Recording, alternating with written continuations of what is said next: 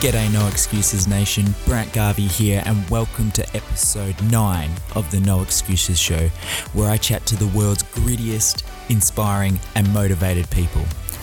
Let's chat with today's featured guest, Ian Dunican from Sleep for Performance. I've got an interesting story about how I actually met Ian. So I was away over in the AIS in Canberra for a training week and me and my coach were hanging out in the lunch area and we saw someone walking around with a t-shirt that had my name on the back of it. And we're like what?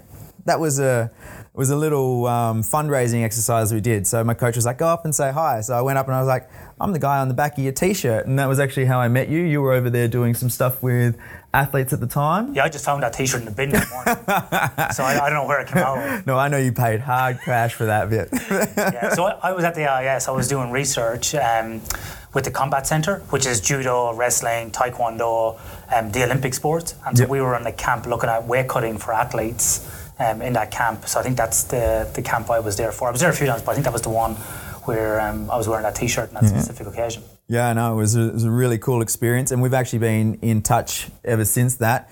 Um, most of the time, just to give some type of cheeky jab in social media or, or something along those lines. Encouragement, I think, is what you call it. Um, but one of the reasons that I decided to get Ian in today was to talk about sleep. Uh, I know that in my campaign leading into the Rio Games, that I sacrificed sleep. I was probably getting about four, between four and six hours a night, and that was just because I was trying to fit in all the training plus working. And in those days, I really didn't think that there was an impact on performance by missing out on that, you know, suggested eight hours of sleep. So I wanted to be able to bring Ian in and answer some of the questions that I have about sleep and how it relates to performance, and then also some of the questions that we got from the people off Facebook. So I'm going to start. Does having a under that recommended eight hours of sleep affect your performance? Well, I think to pick up on your first point, it's not a suggested eight hour sleep. It's a scientifically proven fact that most people will require, probably 95% of the population, somewhere between seven to nine hours sleep per night. So that's the kind of area we do want to get into. Yep. Now, in the work that I've been doing and sort of the other work that's been happening, and my PhD research was actually in sleep and performance in elite combat and contact athletes. And so we do see that those athletes who do achieve less than that actually does affect their performance. Now, that performance could be uh, on a daily uh, uh, frequency, like being daily, weekly, or during a game or a competition. But it's also important to know that we're talking about two different types of performance. We're talking about cognitive performance, so basically how your how your brain operates and the decisions that you make, and we're also talking about physical performance, so strength, endurance, aerobic, anaerobic capacity, however you want to cut it.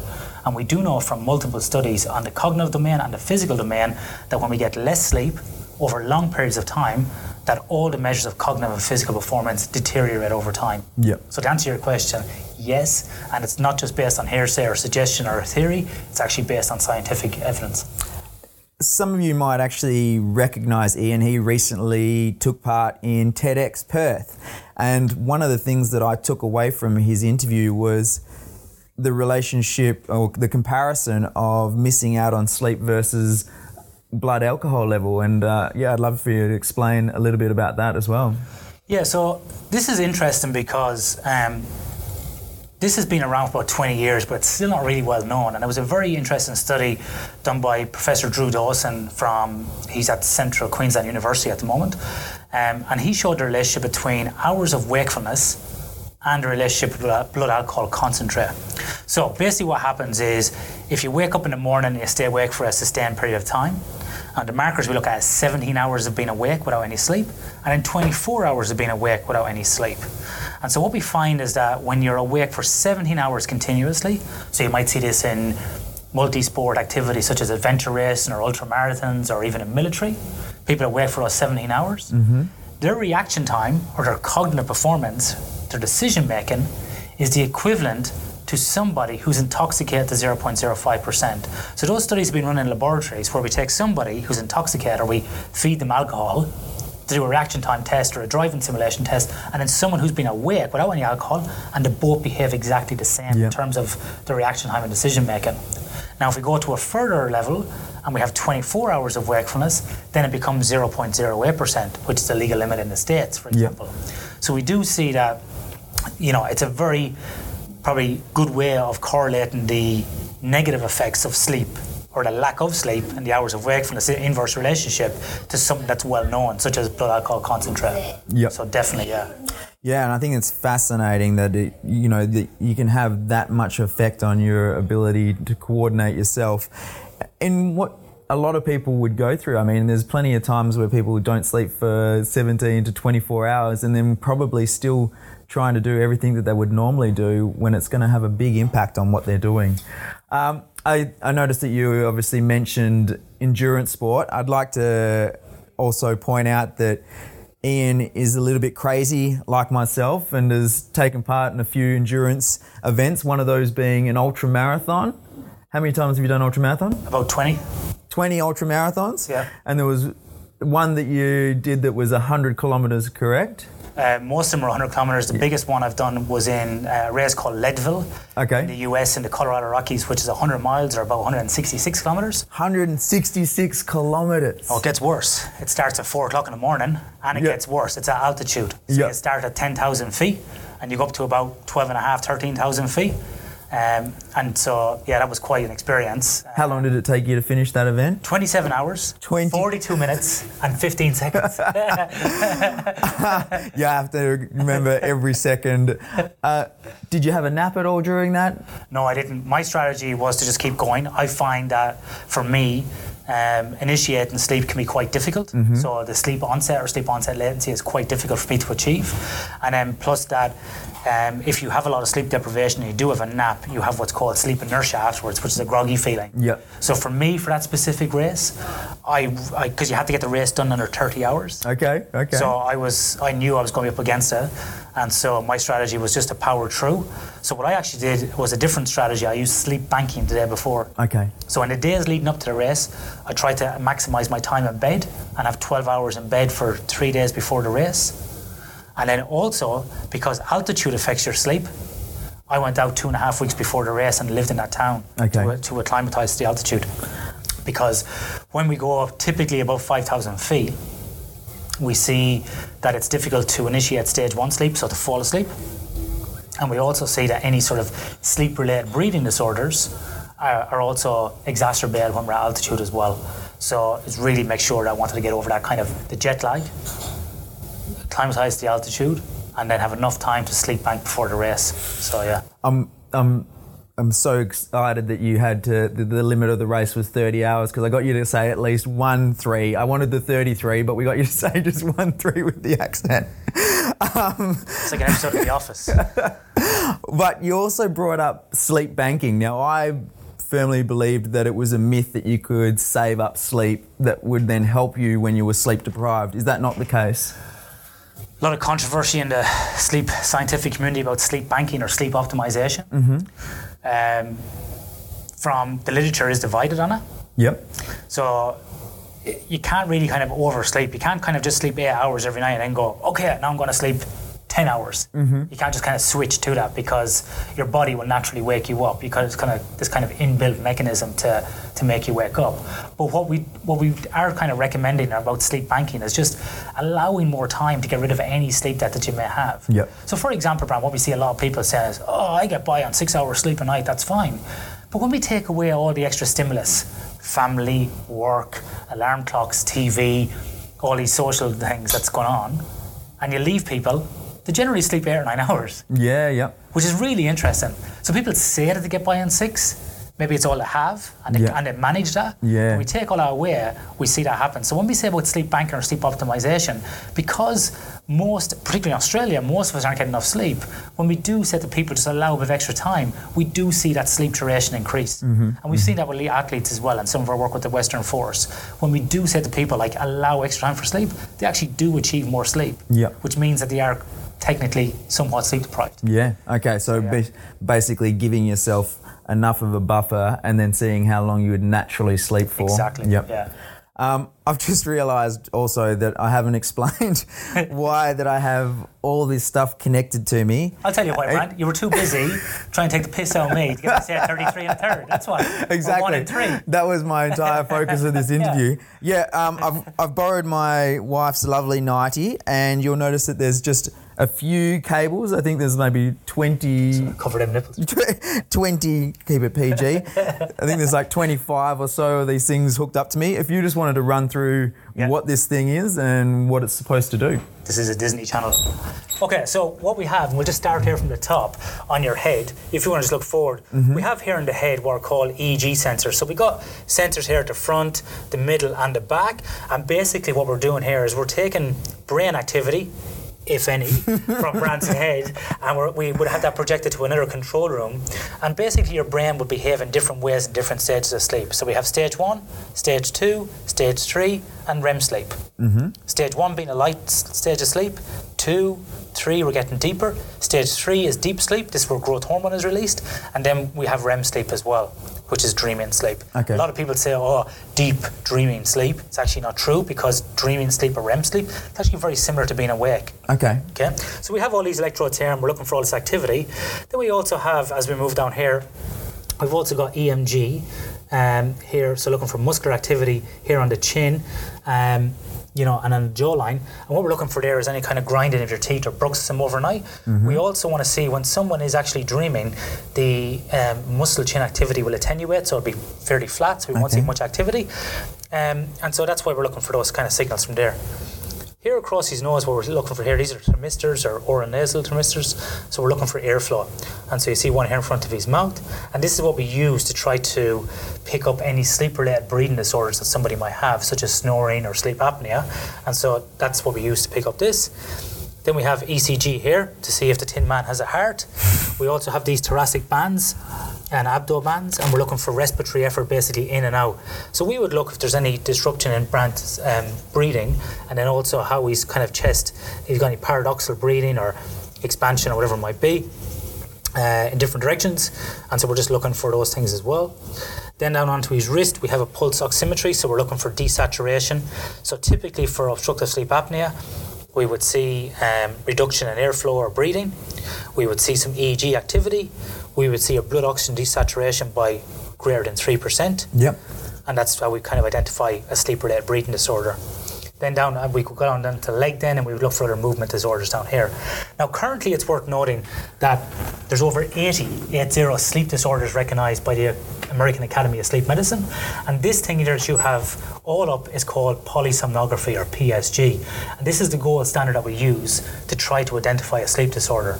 Now, many people will look at this and go, "How are you supposed to sleep? That's not representative of a night's sleep." And yeah, it's not. But all we're trying to do is get a, block of your sleep so we can either identify or eliminate any of those sleep disorders.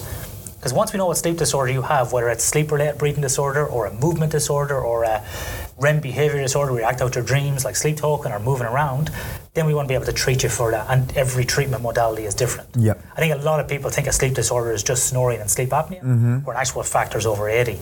So for all these things here, we plug them into this thing here, like a, a little box here, and we use the 80-20 method, uh, sorry, the 80-20, that I'm thinking about data, um, 10-20 method on the head to um, plug all these electrodes in, and so we can go up to all these different sort of EEG. So everything that's on Brant gets plugged into this box and then goes to another control room where a technician will monitor that overnight or for the spec- specified period of time. They'll take all that data, they'll break it down to 30 second epochs or time periods, and they'll score every 30 seconds for a whole eight hours Okay. to see what you have gone on. Yeah. And they'll then identify you spend two hours in stage one sleep, an hour in stage two, um, and then we'll convert that to percentages as well. And we'll see then against your age group, for example, are you spending 15% of your time in stage three sleep, Yep. which is for growth hormone, physical repair, recovery, and then we might say, well, for your age group, you should be 20%. So we want to see how we can maximize that. Yeah. So we kind of use that. This this is a more of a diagnostic than a kind of a longitudinal assessment over time. And so you were talking about those stages before. Um, is stage three the deepest sleep cycle, or is it the Yes. the oh, it is. It so is. you go what is REM sleep the lightest, and that's the dreaming one. So you start at awake, Yep. then you fall asleep and you go into stage one. Yep. So the EEG activity kind of attenuates and becomes less frequent. Mm-hmm. Then it goes into stage two, and that's characterized by what we call sleep spindles or sharp um, kind of vertex waves goes up and down. We see that in stage one. Yep. Then we get these sleep spindles, so it's like this frequency, and then these what's called K complexes in stage two. And then we go down to stage three, and that's characterized by these long, slow, rolling sort of EG kind of things that you will see. Yep. And that's the deep sleep, and that's where growth hormone's being released. and that's Now- where your body recovers from. That's what- physical repair Yep, and recovery. So a lot of your physical repair is happening in one, two, and three. Yep. And then your kind of brain is getting rebooted, so to speak, in REM. Okay. So REM is really important for brain reboot or cognitive performance the next day. Yep. And the non-REM, which is one, two, and three, is important for physical uh, Okay. performance the next day. Now, people will say which is more important. They're both equally important. Yep. Now, generally, at the first half of the night, you'll do more non REM sleep. Mm-hmm. Towards the back end of the night, you'll do more REM sleep. However, you will oscillate. So, you might fall asleep at 10 o'clock, then you might wake up at half 11 in a dream. Yep. So, you might have these short little bursts up into REM, but the periods become more frequent. However, the body will always prioritize REM sleep first. Yeah. And so REM sleep is when you're dreaming. Is that? Yes, Yeah. Okay. rapid eye movement. Yeah. Yeah. Yeah. And the reason being is because when you're in REM sleep, you basically have you got what's called muscle atonia. Your body isn't moving because we don't want you to act out your dreams. Yeah. The only thing that's basically doing is your eyes are rolling mm-hmm. and you're breathing. Okay. That's Yeah, all. It, that's the kind of activity we're looking for there. Yep. All right. I'm just going to go to a couple of the questions that we received on on Facebook in the lead up to this interview. I think there's 33 questions. Point three. Um, does training affect sleep? So I know this happens to me personally, but I've, I had a friend ask me on Facebook Does having a hard training session, like where you just absolutely flog yourself, Yeah. And then you come home and try to sleep, not straight away, but you can do it earlier in the day, but that you're restless through that sleep? yeah, flogging yourself means something different in Ireland. Um, yes, is the answer to the question. So it depends, but also depends on the time of the training session. Okay. So, for example, you take someone working Monday to Friday, nine to five, then they go to the gym and train sort of seven to eight, come home, have dinner. Very hard to get asleep before 12 o'clock. Okay. So, within kind of sort of two to three hours after a training session or a game or a competition, it's really difficult to initiate sleep. So, that's first of all, it's the timing. Yep. Second of all, then, it's the, it's the level of intensity or the rate of mm-hmm. perceived exertion, RPE, which many people will be familiar with. That effort and how you go is going to be very hard then to kind of relax afterwards. So we see this a lot with professional rugby players playing at night, Yep. two, four o'clock in the morning. So what happens if you were doing, say, a five o'clock training session and it was really hard? Is that going to affect your ability to sleep within that five hours? Like, would you would you still be looking? Would you still be struggling to go to bed before that I ten think, you'd o'clock? be, I think you'd be struggling to go to bed before probably nine o'clock. Yep. Definitely. Okay. Yeah. So you're not going to probably initiate sleep till at least after nine o'clock, probably more towards the 10. Yep. But also, Brant, it's important. This is one of the things I'm seeing a lot across all athletic groups is the use of pre-workout and caffeine. Okay. Because this is what's happening. So many people are finishing work, they're heading heading to the gym, they're sculling a pre-workout drink as they go in the door, they're doing their workout. Now caffeine takes anywhere from 30 minutes to 60 minutes to peak. Mm-hmm. So for some people the caffeine isn't peaking until they leave. Yeah. Yep. And what does caffeine do? It affects your sleep. Because caffeine takes 30 minutes to f- 60 minutes to peak. Yep.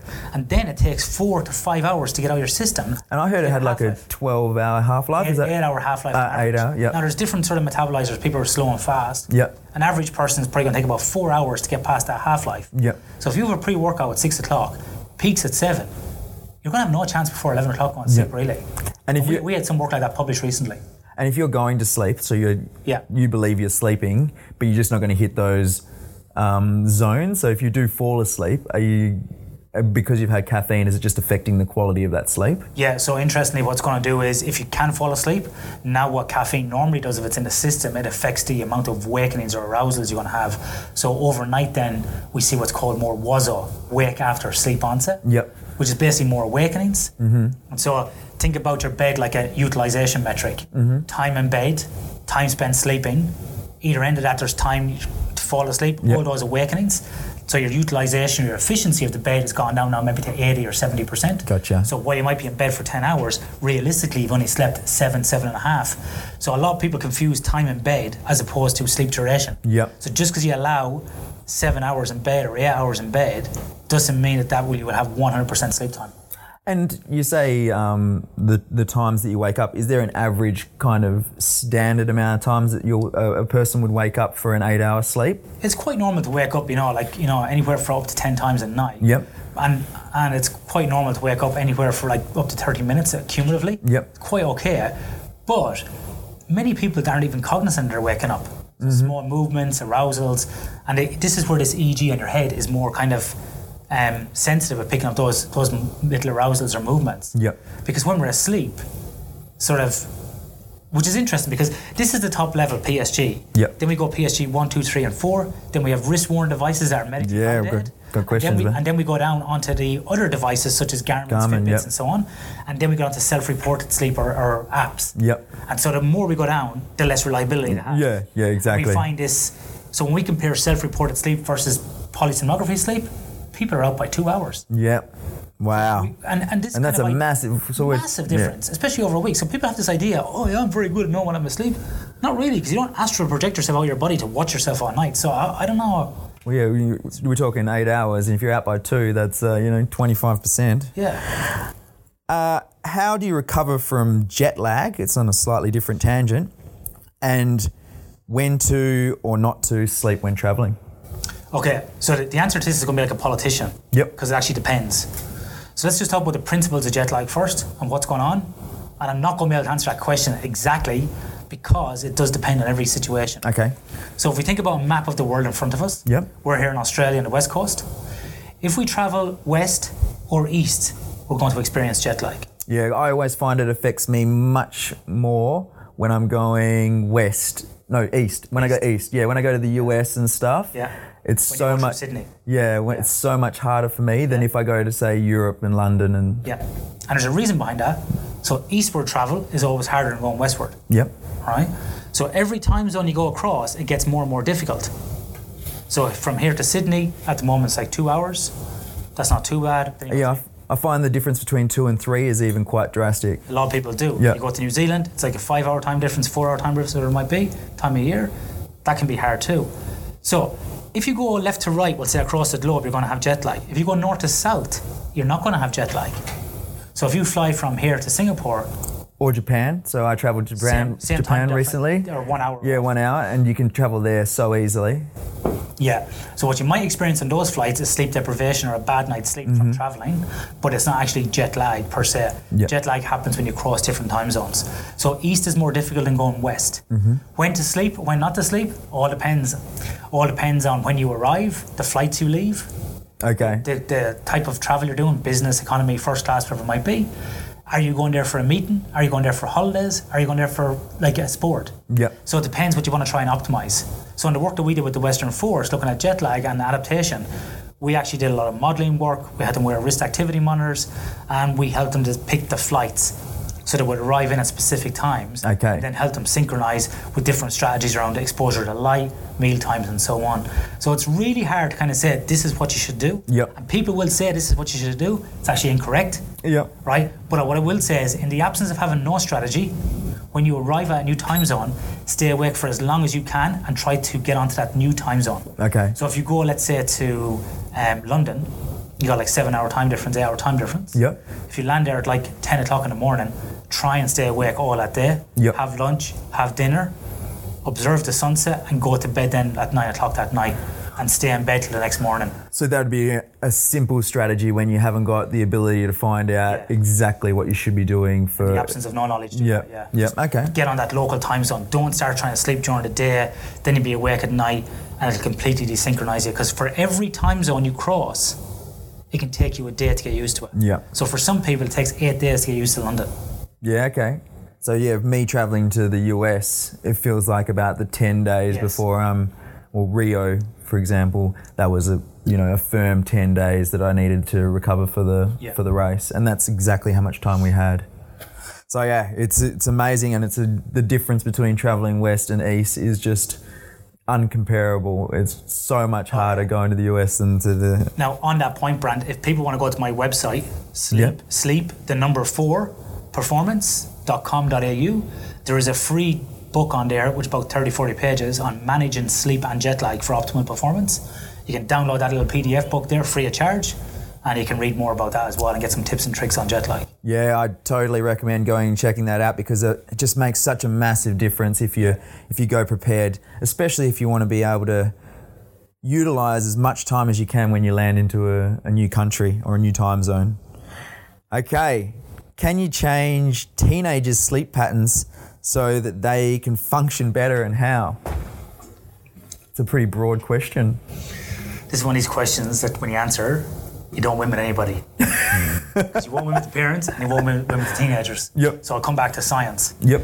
Here's the, here's the thing, right? Teenagers aren't lazy and they constantly get battered mm-hmm. by everybody about sleep, time to go to sleep, being lazy, all that. When we're born, we need anywhere up to 18 hours sleep a day. As we get older, we, we don't need less sleep, but we kind of we tail off. Yep. So once we get past sort of 23, 24, it's roughly about seven to nine hours a night. Mm-hmm. Teenagers need about 10 to 11 hours a night. Okay. But here's the problem with teenagers. They got to get up in the morning and go for school Yep. go to school at what, like half seven, eight o'clock. Some parents have got to drop them off first. They might be swimming in the morning, so it might be five o'clock, half five. Yeah. But from the age of like 14 through to about 21, teenagers experience experience a circadian phase um, delay. I don't know what that means, but so Neither do I, but I'm going to make it up. um, what happens is we would normally fall asleep a normal population at 11 o'clock at night and wake up at 7. Yep. Teenagers don't. They want to go to bed. They, they don't feel sleepy till 2 o'clock in the morning. Yeah. So that'd be like me trying to put you to bed at 5 in the evening and you're going, I can't go to sleep. Okay. Same thing for a teenager. Their system is completely desynchronized. So that's just part of going through Teen- uh, growing up. adolescent, Yeah. So they want to go to bed late. They become what we call an owl chronotype. Go to bed later and get up later. Yeah. As we get older, we generally come back around to the intermediate or kind of in between, or we become earlier, more of a lark. So I know for me, like now, 40 this year, I, I'm waking up every morning at half five. Yep.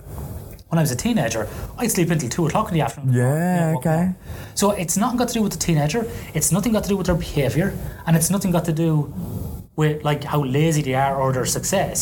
It's got to do with biology. Yeah. And so this is how teenagers fluctuate through this. I can see lots of teenagers getting excited about this clip going, look, this is mum, this science. is this is science. I have science. to I have to sleep for 12 hours. Yeah. Like But unfortunately, I would have loved to know this as a uh, as a young teen. But unfortunately, society doesn't allow that. Yeah. And neither is family life or school or any of these other things. That's the problem. Well, yeah, exactly, because you said that they through this stage they need to go to bed later, Hmm. but there's no way that they can do that and then they get to school on time because of the way it's set up. And school is generally set up around parents, and about, you know, and it, school has become earlier due to a lot of a push from parents about Yep. work. yeah, So being able to drop off. And then, like you said, if any of them try to do anything physical before that, they're well and truly eating into that sleep. So, what about sports watchers? I got a question on Facebook and they said, is uh, can you use the data that's on a sports watch to help with tracking sleep? What's the accuracy? Do they do they do it or are they just saying they do it? So it's very interesting. So when we look at, like I said, the polysomnography that you have on, Yeah. to validate one of these devices, you need to have somebody wear this PSG and then wear one of these wrist activity monitors or sport watches and look at the data side by side. And so we do see a degree of variability between them. So my advice to people is if you're going to purchase one of these devices, try and get one that has been somewhat scientifically validated against PSG and look for the degree of accuracy or variability. So, for example, like say, XYZ device might pick up 90% of the total sleep duration. So you know that it's going to be about 90% accurate. Yeah. But there's lots of devices out there that aren't, aren't um, accurate. Okay? And the problem is that people go, but they say they track sleep. They're wrist activity monitors, not medical devices. Yep. And so they're under no obligation to have their stuff scientifically validated to pick it up. So if you're going to use a device, bear in mind that there's a lot of variability between it. If you have a device that tells you you're in light sleep and deep sleep, I would question that unless it's taken heart rate variability. Mm-hmm. So definitely question that. And the other thing I'd, I'd really exercise caution against is the use of smartphones. Yep. So people go, oh, so you got a smartphone there, Brant? Yeah. Oh, I've got a sleep cycle app. I put it over here. We're all in the room. How's that measuring what's going on in your brain? Yeah. Right? This is the gold standard against this. Well, For a free app that you got. Now, if I'm your partner in bed, God forbid, and we're in here, whose brain is it measuring? you wish you were that lucky. Uh, yeah. But who? Yeah. But, but who? Like you know, what I mean, or, or a dog jumps on the bed. And then there's other ones people go, oh, but I have it on the bed. The dog is jumping up and down. Who, like, who knows what's going on? Yeah. So the, the, the, the scientific validity between these kind of apps and a PSG, it's just I suppose the only thing that could verify was if they were just sitting on their phone on Facebook until two in the morning. At least to be able to tell them that they weren't sleeping for that period of well, time. Well, all that's going to do is say like, yeah, and there is apps that you can get that, that can say, look, the person stopped using their phone at this time and started at this Yeah. time.